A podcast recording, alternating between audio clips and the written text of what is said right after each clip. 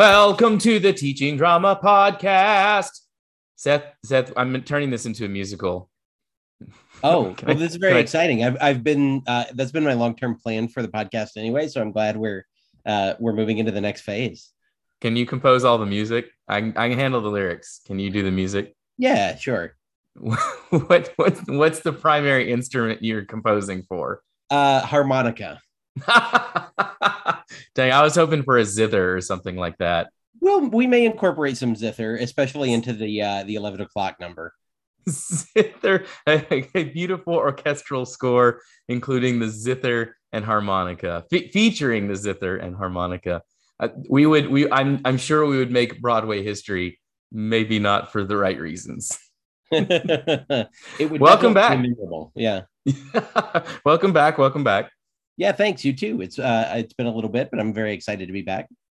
Yeah, well, you know, it's summer, so we've got to we've got to take our summer break along with the rest of our um, teaching friends out there. Hopefully, everyone is having a lovely break and that it's been uh, restful for you and gotten some time to take away from the classroom and from your teaching duties. Yeah, yeah, it's been good. Uh, it's been a a uh, you know, it's it always feels like uh, it's going to be really long, and then you get into it, and it's like, oh my gosh, it's almost over now. Um, but it has been good, and I hope, uh, yeah, I hope you've been able to knock out a couple projects. I've got a couple things lined up that I'm excited about, so that's very uh, been very fun to kind of switch gears and use a different part of my brain.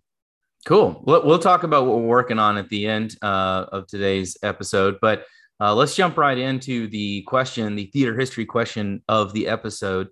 So today we are talking with an extra special guest who is going to be discussing musical theater and teaching musical theater at uh, the uh, collegiate level, but also at the secondary level. So I have decided to pluck pluck something out of Broadway history and throw it at you. So I want to know what musical gave us the song "Give My Regards to Broadway." It's a, it's an early one, and if you need a hint, I've got one. But what musical gave us the song "Give My Regards to Broadway"? Well, that's a good one. Uh, yeah, let me hear the hint. Uh, the composer for this musical is George M. Cohan. I don't know if that's a very good hint. He did so well, much. actually, I, I was thinking that I I was fairly certain that it was George M. Cohan, a, a, a Cohan song. Um, And this one's one of his earliest. So this is uh, 1904, I believe, is when this Um, premiered on Broadway. 1904. Uh, 1904, George M. Cohan. Um, It's not been like revived. I mean, I'm it has once. It, it got revived in 1982. okay. So it's not been a very popular musical through the ages. Okay. Uh, yeah, I was thinking uh, like my knowledge of early musicals is, is pretty limited. Um, is it called like uh, Yankee Doodle or something like that? You're you're you're on the right track. Um, in fact, the Yankee Doodle Boy is one of the uh, songs in the show, and you kind of have that Yankee Doodle character that is crucial to this this show. So I'll I'll just go ahead and give it to you. It's Little Johnny Jones. That is the Oh. musical. Little Johnny Jones. Um, interesting. I think it was. I think it was George M. Cohan, uh, but it was one of the major like early American composers of musical theater. Could only play piano in one key, and so had a device built that would so that he could like play if he had to change the key, he couldn't figure Yeah. out how to do it. Um, I think it was him. I think he was like uh, a uh, like a, a a sort of like weirdly skilled composer, but not that good of a musician. Um, That's fascinating. it, it Huh. might be somebody else. It might be. It's. I, it definitely wasn't one of the Gershwins, but Sound, um, sound sounds like somebody with a strong theoretical knowledge, like music theory knowledge and understanding kind of transposition and how various keys work, but then not necessarily the technical knowledge of how to to kind of play it all out on a on a maybe a piano or other instruments. yeah. Um, it's uh interesting. You know, like um, when you think about like the the you know like or if you listen to uh there a couple of years ago, um, maybe closer to 15 now, then this is how old I'm getting. But uh, there was a, a release, uh, record release that was like Sondheim singing his own songs. Um, and he's not a particularly like he i mean he's obviously a skilled musician but he doesn't have that impressive of a voice Mhm, uh, and so it's mhm. interesting to hear like you know to think about like what he must be hearing in his head that he can make this happen even if he can't do it himself yeah, uh, yeah. yeah sort of inspiring not that i think i'll ever like well our zither and harmonica musical will certainly be compared to sondheim but uh, Yeah, that's going to propel us to new heights. That's going to be something amazing. yeah well, and speaking of new heights, um, we are very excited about today's guest for the episode. Um, she is an, a, a vet, Broadway veteran, and not only a Broadway veteran, but also a veteran of the classroom too, and teaching acting and teaching musical theater. Our guest is Lisa Brescia. Lisa is an associate professor of acting at Stephens Conservatory for the Performing Arts. On Broadway, Lisa has starred as Heidi Hansen in Dear Evan Hansen, Donna Sheridan in Mamma Mia, Elphaba in Wicked, Cleo in Twyla Tharp's The Times They Are a Changin', Amneris in Aida, and Marian Halcombe in The Woman in White. Additional New York credits include the role of Helena in All's Well That Ends Well and Claire in Ordinary Days. Among her numerous regional credits, and they are numerous, Lisa played Tatiana Racon in the premiere of Ken Ludwig's A Comedy of Tenors, Hermione in The Winter's Tale, Gertrude in Hamlet, Ivy in August Osage County, and many more. Lisa is married to Broadway composer lyricist Craig Carnelia and lives in Columbia, Missouri. And welcome, Lisa Brescia, to the podcast. Thanks for being with us today. It's my pleasure, Kyle. Thank you so much for asking me, both of you. Seth, thank you. It's lovely to have you. So let's just jump right in. Um, big question we typically start with with all of our guests is how did you get into theater? What what about this profession, about this art, this life really attracted you to it? Uh, well, I was a slow burn. I, I started in, you know, late middle school, eighth grade, and high school. I think mostly because I was looking for connection. It wasn't because I thought I was talented or I was drawn to being looked at or applauded for. I was really just really shy, um, almost cripplingly shy um, on stage. Um, but I was drawn to the community of people, and I did not have a real sense of connection in my home life. So I saw my sister get involved with theater. She's older than me. I was jealous, and I simply auditioned for the for the shows. And because I sang fairly well um, in comparative comparison to other people, I um, I was cast, and then I actually had to do it, and that was terrifying and uh, wasn't all that successful. But I did get started really looking for connection with peers because I had a really hard time connecting with with other people, and uh, that really that was appealing to me and kind of saved me, as we often hear artists say that that was a really uh, important part of their development as a human being, and that certainly was true for me with my sense of belonging. And so that's how I got into it. I never thought I would make a living at it. I never thought I was actually any good at it until later um, much later. uh, when I was training, I learned I was good at it, and when I was in my late 20s, I started to believe that I could make a nickel at it. So I was I was kind of not, definitely not one of those people who comes out of the womb like, "Where's my light? You know, where's the stage?" I, I was I, I was very shy, but something in me. I guess there's a fire in my belly uh, as much as uh, as it was kind of a faint one at the beginning. It definitely grew and grew and grew, and eventually I felt like, you know what? I think I may have a place in this business. Who knows? Was there Let's a turn-. Was there a turning point or a person or something that happened that made you really think this is for me and this is something I could build a life around? Well, in conservatory training, the feedback I got was all very positive, even you know, and encouraging. They were very gentle, patient with me. Not everyone. You know, some teachers are more fiery than others. Like, what are you doing? Um, in general, I had a, a, a very kind experience in conservatory, and I ended up winning awards on graduation day for speech, for acting, all these, you know, accolades and and then proceeded to hide out and really not do it professionally until I was in my late 20s.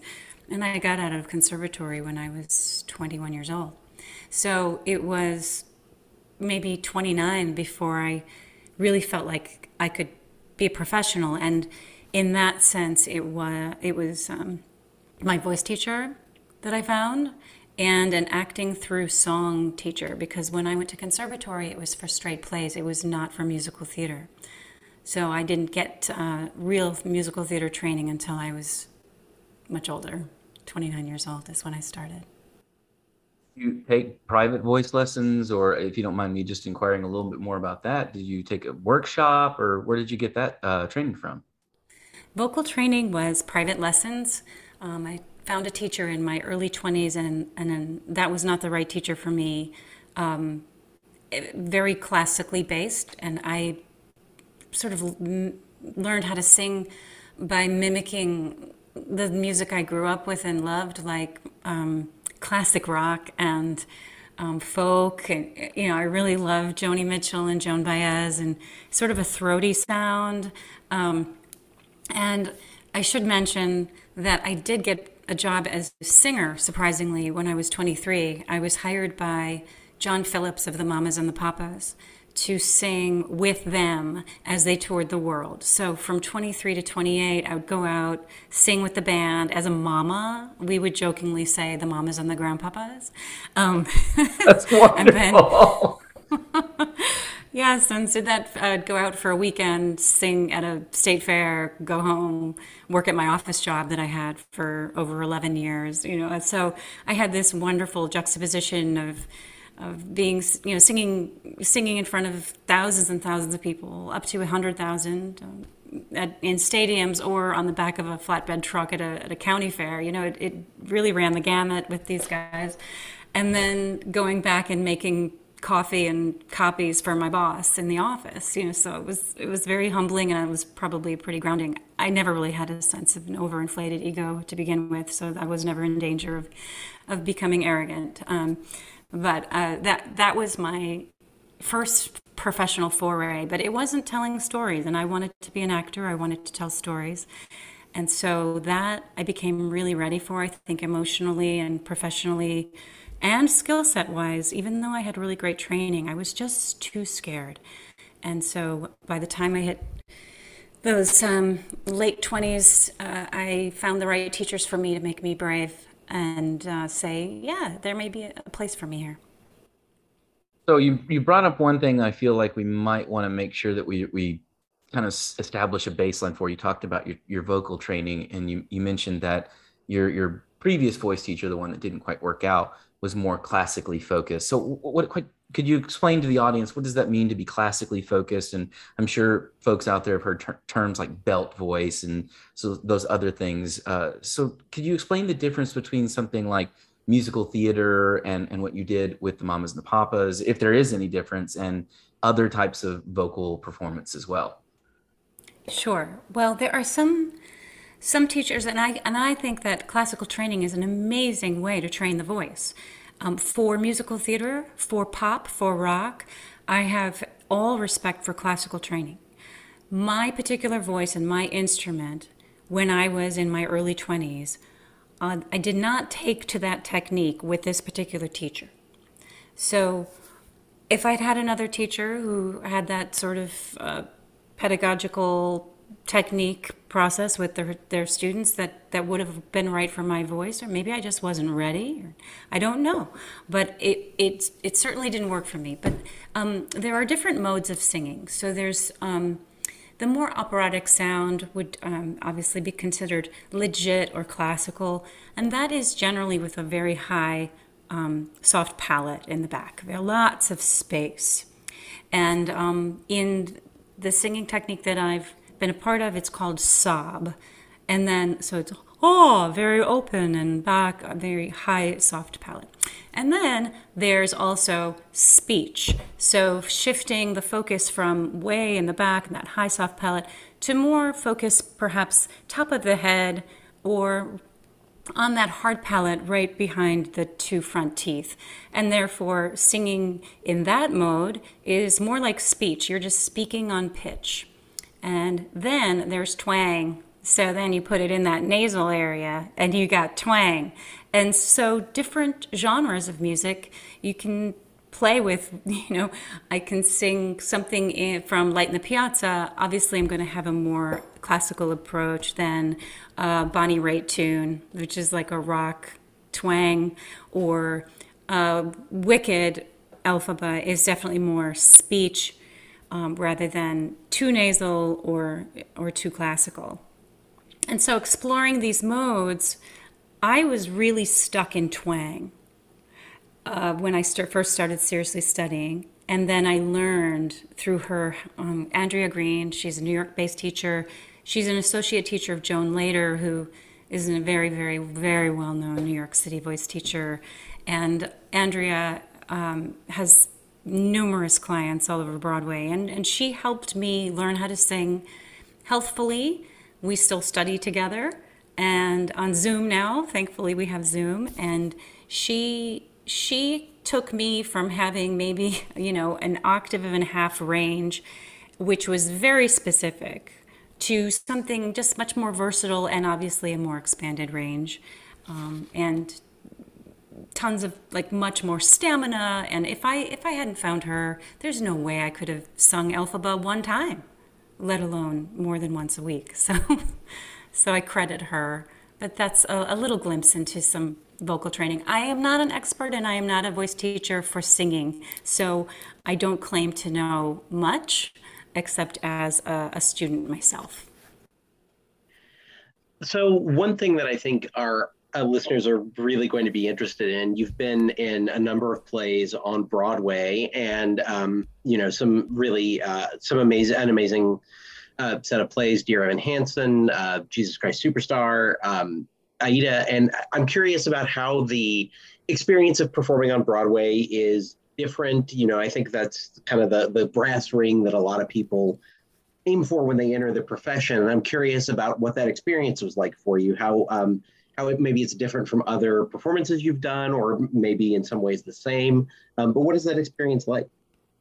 You know, it's thrilling because I think of what it represents um, is, you know, very it's sort of magical for me uh, because I I did come from a place of very you know negative regions of, of zero in terms of my confidence levels. So for me to get to Broadway, I think that is very symbolic of wow miracles happen and i'm incredibly blessed. So every show and that experience is going to be different um, in terms of well i mean broadway pays more to be fair and the budgets are higher so the costumes are outrageously expensive often or sometimes they're off the rack but you know i, I, I recently popped in the tour of dear evan hansen due to some uh, covid uh, cast shortages um, and so I, I went out and did four performances on the tour in East Lansing, and you know they didn't have my Broadway costumes. They had some of them, but I needed jeans, and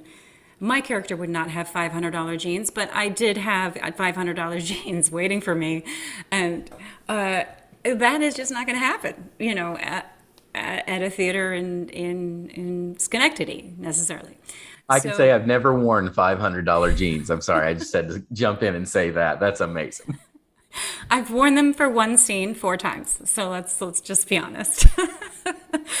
um, but you know, the, the dresses that I wore in Aida were thousands and thousands of dollars, and of course in Wicked as well. That Act Two dress, I have no idea. I don't want to know how much that cost. I can tell you it weighed over fifty pounds. So it was um, it's astonishing creation, and the, and those costumes are just incredible, and the and the sets, and the designs, obviously they're paying top dollar a lot of the time for these multi-million dollar productions. And so just that's that is really not that important to me as much as the story. Um, but it is sort of amazing to note the difference obviously. Um, and then i think it becomes a you know depending on the length of the run uh, it, it becomes an opportunity some people don't thrive in long runs because they find it tedious or, or monotonous. For me, I thrive in a long run. I, I think I never stop looking to to keep uh, discovering, discovering, discovering, surprising uh, myself and and and not not purposefully messing around with with a performance, but just staying in the opportunity to practice staying moment to moment to moment and, and really listening and responding truthfully and reinvesting and rediscovering is that to me in a long run is, is an opportunity to just get better and better and better. And i don't mean broader and broader and broader which can sometimes happen but better and better better deeper richer more connected more alive. And in a regional production these are generally very limited runs so you don't have that much time. Um, that's one difference. Of course, you know, a couple of the Broadway shows that I did had very short runs, so I didn't have the chance to grow um, as hoped. But that's just the chance people take when they produce a Broadway show. Doesn't always run. Well, you you did direct recently a show that you were in the original cast for. Can you tell me about was it was it fun? Was it kind of like doing a long run to come back to the show and re-explore a little bit more about the characters and what was going on, all that kind of stuff? Sure. So, um, what Kyle's referring to is the show Ordinary Days by Adam Gwon, which we did off Broadway in 2009 in New York City at Roundabouts, um, Underground, uh, and it was it was a thrilling experience, original work the whole cast, I mean, it was Hunter Foster, Kate Weatherhead, Jared Gertner, and myself. It was very intimate, top notch material, and a dream team. Marc Bruni directed, who directed Beautiful on Broadway. And um, then, you know, all these years later, in the fall of 21, I directed it at Missouri State with two casts. And, it, you know, in a sense, it wasn't like a, a long run, but it, it certainly was like another opportunity to explore the piece from a less narcissistic view because of course as an actor it's just i'm concerned with claire's story. I'm concerned with the overall story but my job is to understand claire's arc and what she's doing in each song which is seen the whole thing is sung through. Um, and to be able to step outside of it and to support these young artists who I thought were magnificent, um, embody not just the Claires, but the, the actors playing all the roles and the whole piece, the arc of the whole piece, um, working with the designers, Michelle Harvey at Missouri State, um, and Mike Foster, the lighting designer, was just incredible. And uh, the to to I knew every single word by the time we got to opening. And I would just sit out there and I couldn't even help myself. I was glad I was in the dark because my my lips were moving along with the actors. And I just felt like I was living through it with them. But watching them surprise me and show me, reveal things to me about the material that I hadn't thought of, uh, and to see how different they all were um, that was, you know, it didn't it didn't equate to, to feeling like a long run, but it certainly felt like a rebirthing of a show that I absolutely adored being a part of, and uh, and sort of passing the baton to some very worthy young artists. I can confirm it was an amazing show, and the cast was brilliant. So you did an incredible job. But so to kind of uh, change gears just a little bit here. I, I also want to refer back to something you were talking about earlier uh, about your confidence and how that was something that you really found later in life. And, you know, knowing that our audience out there, there's a lot of high school and middle school theater teachers, drama teachers out there, and they're dealing with a lot of young students who who may have a, a connection with theater, may find what similar to what you found in it, this sense of community, a joy of storytelling but the confidence isn't there yet. Is that is there a way to teach that? I guess that's the question. Is there a way to teach confidence, or is it just something that in your training, in time, you you come to find? I think you said the magic word, and that's time. Of course, teachers, they all know, the listeners know, you know, we have a great power to be kind and encouraging and affirming and cajoling and, and cheerleading and all of the things. And my my hat goes off to middle school and high school theater teachers. The the it's insurmountable task, I feel like. And so I have huge respect for what um, these people accomplish with those kids and, and the mission and the work that they've um, committed to doing, um, their life's work.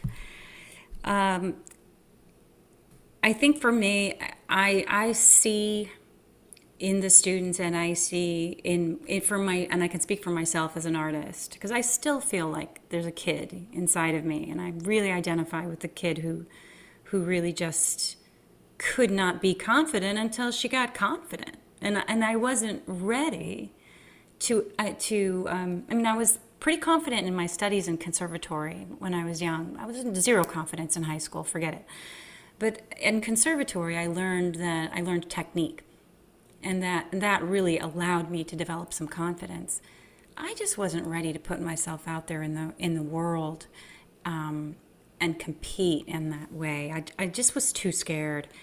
So I think I really sort of had to grow into myself, grow up a little bit, mature, and and then at 29, I was I was ready. I was mature enough. And so when students come to me you know, scared that they didn't get cast enough in college or they didn't get cast in the community theater downtown or whatever the concerns are. I'm like, this, you know, it's not over for you. You're 22, you're or 23, and and students often, you know, alums will call and nothing's happening. It's been it's been six months in New York and nothing's happening, and I'm like, yeah, you're that's right. That's exactly appropriate. Nothing is necessarily going to happen, and um, and and so I, I do think t- confidence takes time and t- development and self care. So one thing that um, when I was thinking about what might be useful t- for young listeners is is um, to remember that if there's something in your way as you become a young professional, if there's something in your way in terms of addiction or mental health struggles or just whatever feels like lives between your ears in your mind, which causes you to get in your own way, there is help for that. And without dealing with one's own stuff that gets in the way, it just gets a it's a tougher road to hoe. And there's no reason for it other than readiness because there are resources out there um, that are free or low cost or whatever it is that may be standing in the way of developing that confidence. Um, it is something to be dealt with. So if it's you know substance abuse or food addiction or or just depression or anxiety um, find helpful resources and deal with it because that will hold an actor back before any lack of training will.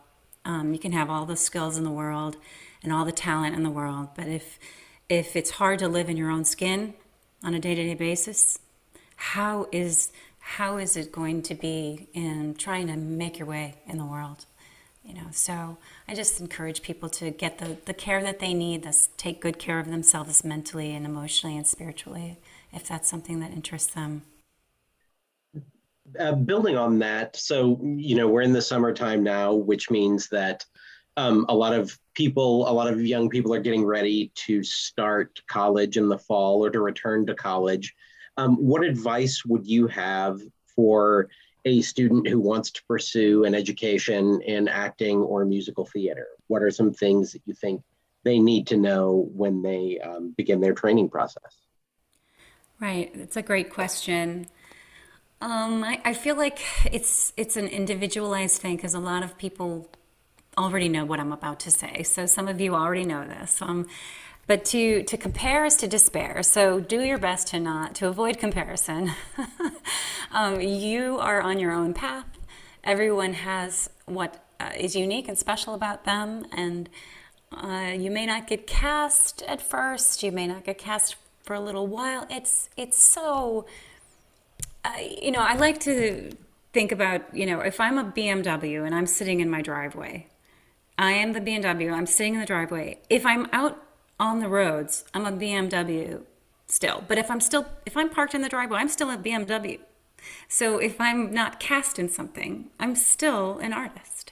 And so that is a very difficult thing to sort of live and believe as a young person. Believe me, it's hard to believe as a 52 year old person um, when not cast. Um, but it's important to avoid comparison as best you can and um, to be extremely generous with yourself and other people. And what I have found to be the antidote for compare and despair or um, the negative, harsh inner critic um, is to just get to work and to absorb the training and and actually do the thing that you're being trained to do and trust the training and dive in head first then all of a sudden you're going to start to have breakthroughs you're going to have you're going to start to connect the dots you're going to light bulbs are going to go off and your work is going to be you know more authentic rich and and and you're starting to develop a technique that you can use not just in academic theater but on film or television or or or in regional theater and, and then eventually whatever your pursuits are you're developing a technique. So i like to focus on the work and not the drama. Keep the drama on the stage. This is all very easy to say when decades of like ma- the maturation process. Um, when i was you know 17 I in the internal drama, the compare and despair was out of control. So of course it's easy for me to say now, um, but I I would say that that what's worked for me is when I get caught up in the harsh inner critic or the comparing myself to other people, is just do the work and trust that I am enough. And so, uh, you know, a lot of the issues that that young people have when going through training is just not feeling like they're good enough, um, and um, not trusting the process. You are not supposed to be a master at this already. The acronym for shame is should have already mastered everything. So if you if you think you should have already mastered everything, you're you're it's a recipe to feel bad about yourself. It is about training. It's about learning and growing. And so it's okay to be, be to be a beginner and grow from there. Man, that is well. By the way, I'm going to steal that. I hope you're okay with that. It's yours to steal. I stole it. So. well, this is speaking of kind of the way that we approach uh, helping students through the process and trusting that and trusting themselves, trusting that they're enough. Is there anything in your your years as being a professor and academic, if anything, has how has it changed? As is there something that you might go back and tell yourself when you first started teaching to you know to look out for, to think, or to do differently? Oh my goodness, yes. I would say chill the hell out. Like chill out. I was so I was so, I don't know, up, uptight and just like wound so tight. I was so determined to have every single class be like come to Jesus moment, you know, like as if, you know, every class needed to be just illuminating and revel, you know, just revelations for every student. That is ridiculous. That is ego driven, self seeking. Um, and really, again, the whole idea of I am enough. Just share what I know and encourage the students. And also not take anything per- personally. So if a student decides not to come to class, that's their decision. That has nothing to do with me. Um, if they're late, it doesn't have anything to do with me.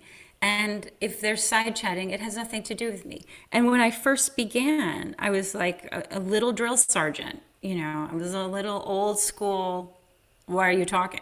You know, we're working here, and and I still feel like it is important for students to be engaged and focused and leaning in and absorbing. But I don't get so bent out of shape if they're just not up to it that day, or if they're not that into it. If they're not that into it, then, you know, they'll get out of it less than they would if they were into it, but that's really not my business. It is as their teacher to offer, to make the offering and to encourage and to talk to them frankly about it if it becomes a, you know, an issue with a level of engagement that is is not conducive to their growth. But it's it's I just don't take things as personally anymore, and I think that has to do with again feeling like I have to prove that I'm a good teacher, and and you know what? I'm not there to prove anything to anybody. This isn't about me. This is about the students. Um, and so getting out of ego and getting into service has, has been what i would say is chill out. Just make the offering and and you know, the the fruits of the labor will take care of themselves. Just do the labor and let the fruits be the fruits. So shifting gears a little bit, um, you know, one of the most nerve-wracking parts of being an actor is the fact that you have to audition regularly for things. Um, so as a director, what kinds of things do you look for when you watch auditions? I find that this is always a really helpful thing for people to hear as many perspectives on as possible. So I'm curious what kinds of things you like to see an actor bring to the table in an audition. Great. This is a super question, Seth. Thank you. So I, I think every director or person who behind who's behind the table is going to want something different.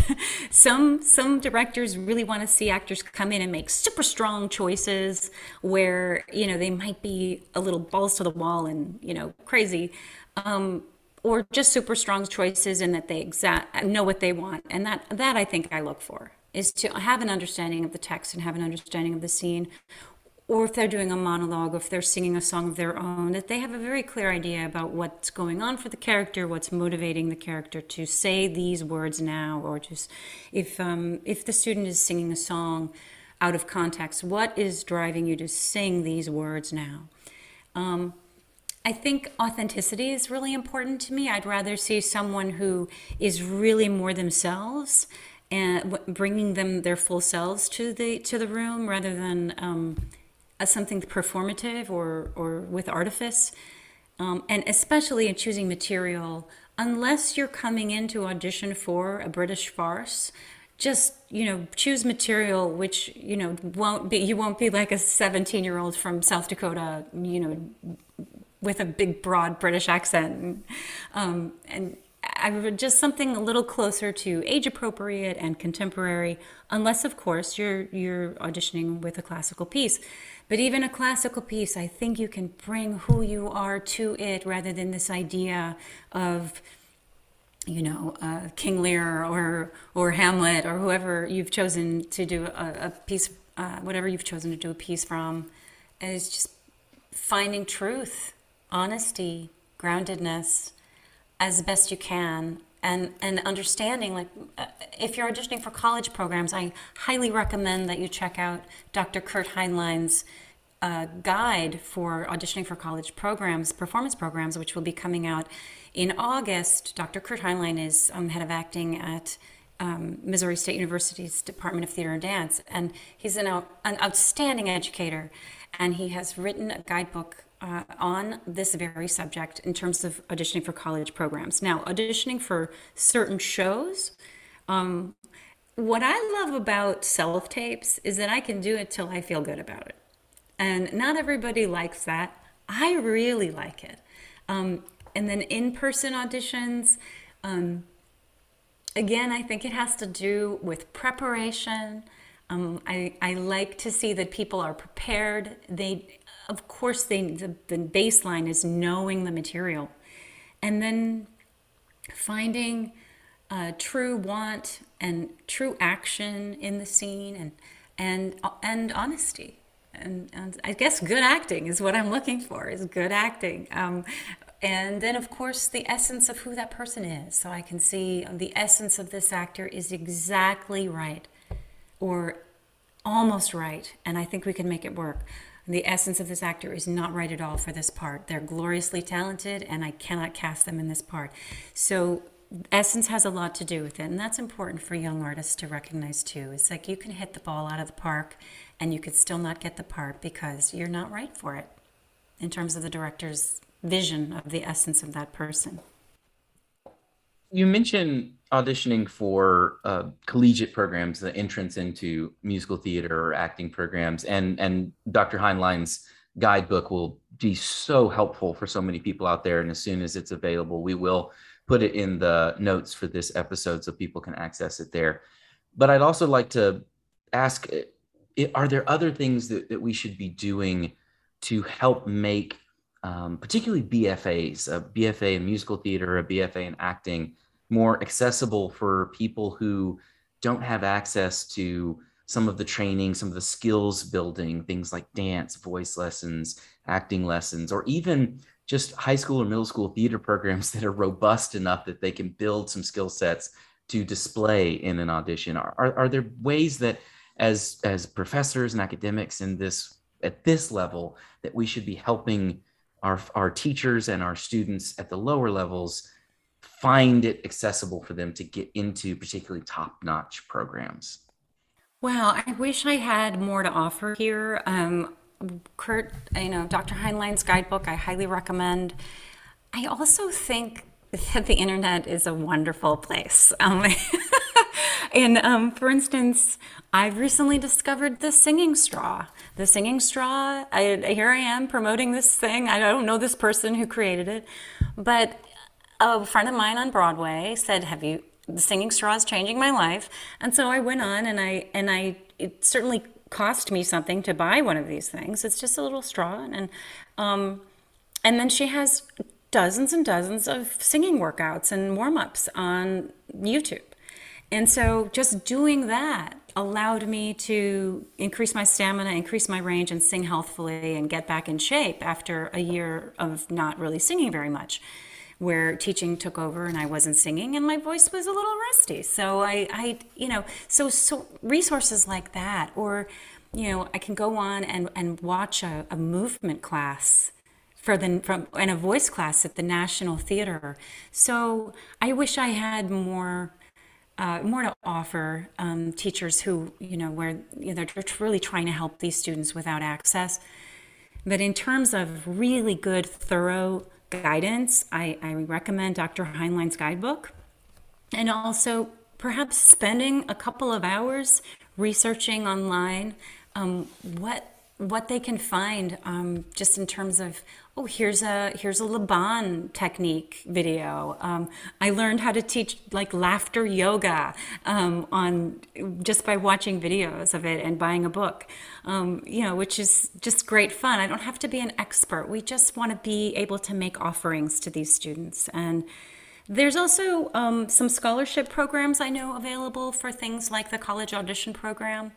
Um, and uh, if there are students in need that qualify, they can they can apply for those scholarships. So there may be out there that that I don't know. I wish I had more to offer you on that, Kyle. Sorry. No, that's great. That that's uh, that's a lot of great information, particularly the singing straw. That that I'm definitely going to be looking up after we get done with this interview. It's really helped me a lot. It's changed, and I, I recommend it all the time to my friends who are, you know, just looking to, for ways to to shake up their vocal technique training and workouts?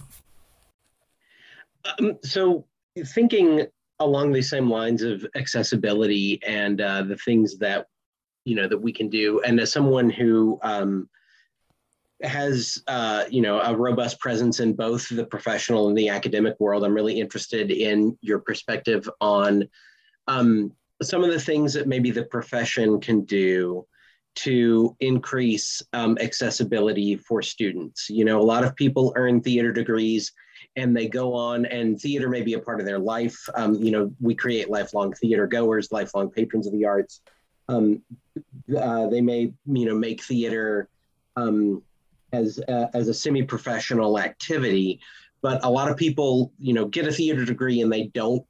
That their the bulk of their income doesn't come from theater. Um, and I'm curious if there are things that you see that uh, either academic training programs or the profession could do, you know, to help retain some of this talent. You know, there are a lot of fantastically talented people who, um, you know, and sometimes it's by choice and sometimes it's just the nature of the business, um, who kind of, uh, you know, don't don't necessarily find a, a long-term professional home. Um, and I'm just curious if there's anything, you know, any place you see um, an opportunity to to um, help change the culture that you know that that getting a theater degree um, may not uh, lead to a, a, lifelong career in the theater. Right. Well, I, I I think that a lot of people who decide to move on um, probably are making the right decision for themselves. And as, as sad as it is, I don't think that we're ever going to be at a danger of a lack of talent. I think there are a lot of people that are flooding the cities every year from these programs that, that really are hungry for it and and I also really honor the question and I think that some things that the business is doing to help with inclusivity or accessibility they are trying to address the um, whole question of um, authenticity and casting and they're looking at policies and procedures like doing 10 out of 12s um, in terms of tech rehearsals and having them be, you know, just more humane working conditions. And I think the unions and the League of American Theaters and all of that, that and the Broadway League, they, they're all going to be hashing it out for years and years and years. Um, I think what we can do as educators in the college programs is to really set students up for their life post graduation with a lot of skills. They have access in a way to auditions that were not available when I got out of conservatory. There was no internet. I'm, I'm really old. um, so now we have Actors Access. Everybody should know about Actors Access. And they can have a free account and see what is auditioning where. There's playbill.com and there's backstage.com. There's there's accessibility just right there at their fingertips to see what's happening where. Um, oh, they're doing Cinderella at this theater, and I'm great for the stepsister. I'm going to self tape. Most students and young actors have cell phones with cameras where they can, they know how to make TikTok videos, they know how to make self tape videos. And just, you know, there's YouTube videos that have tutorials with how to do self tapes so they can and then there's karaoke on itunes or other platforms where they can record themselves. There's so it's just so much easier. You don't have to pay a music uh, pianist um, you know $80 an hour to record some tracks for you to use. Um, so really learning these business techniques is helpful um, and passing that on to the students.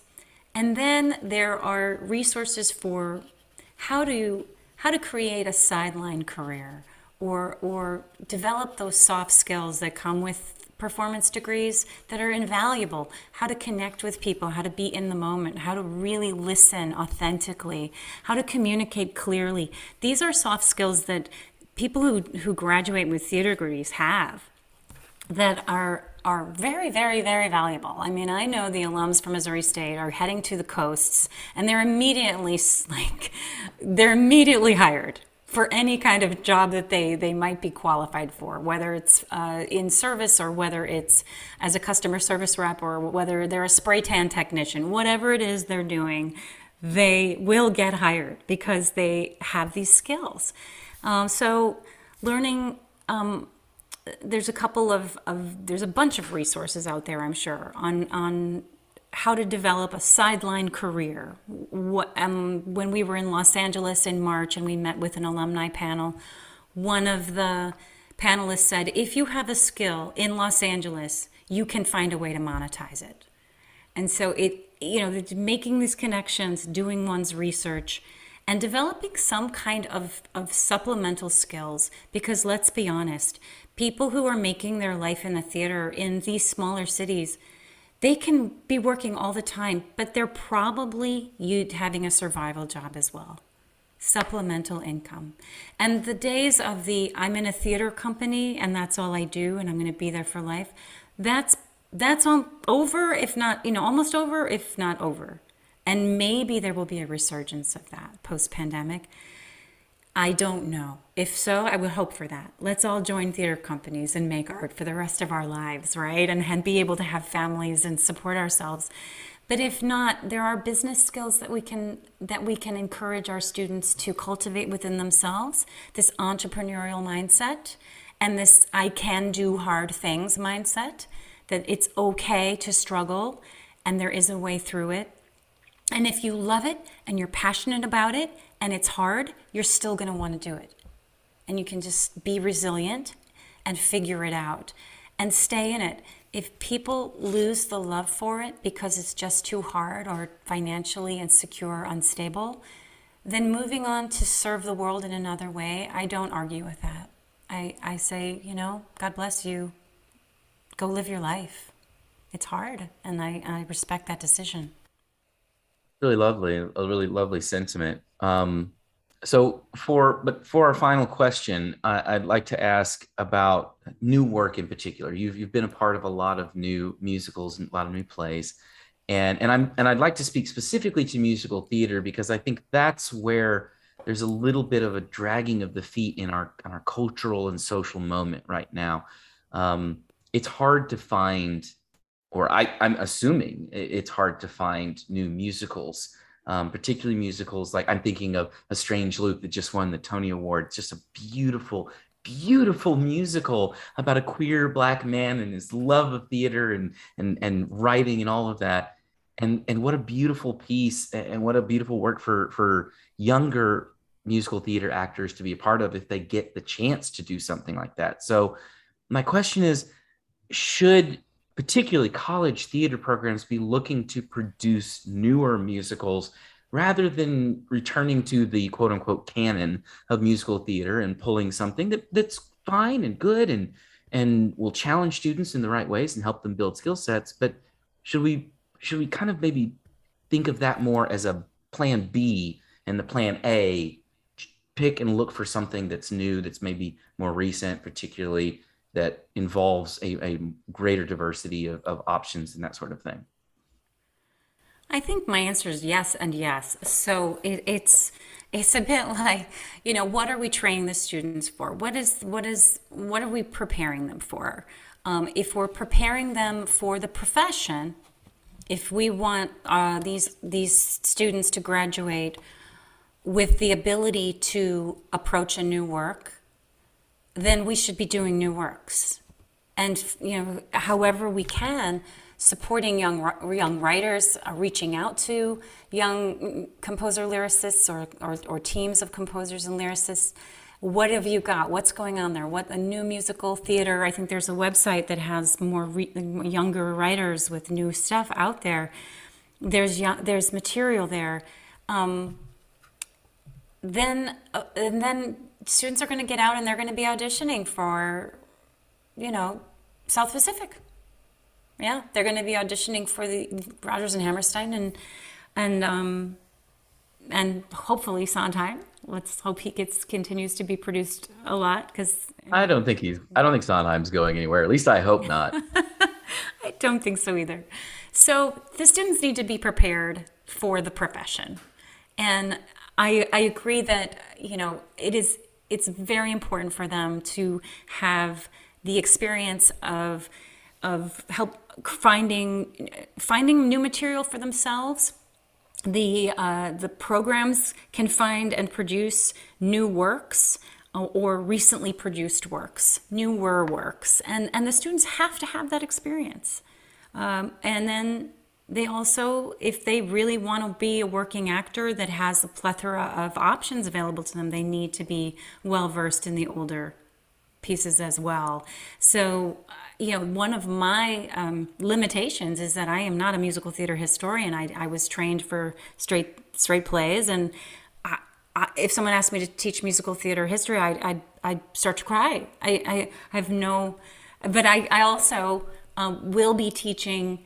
Um, some rep in the starting in the fall in my new position and I and I want to make sure so I'm studying up this summer and and I need to be well versed in all the new stuff as well as as the older stuff because the students need to they need to be well versed in it all. But I agree with you that you know in addition to the trusty favorites of, of olden days you know which are wonderful shows and they they were uh, revolutionary and, and they're important and, um, and they are produced.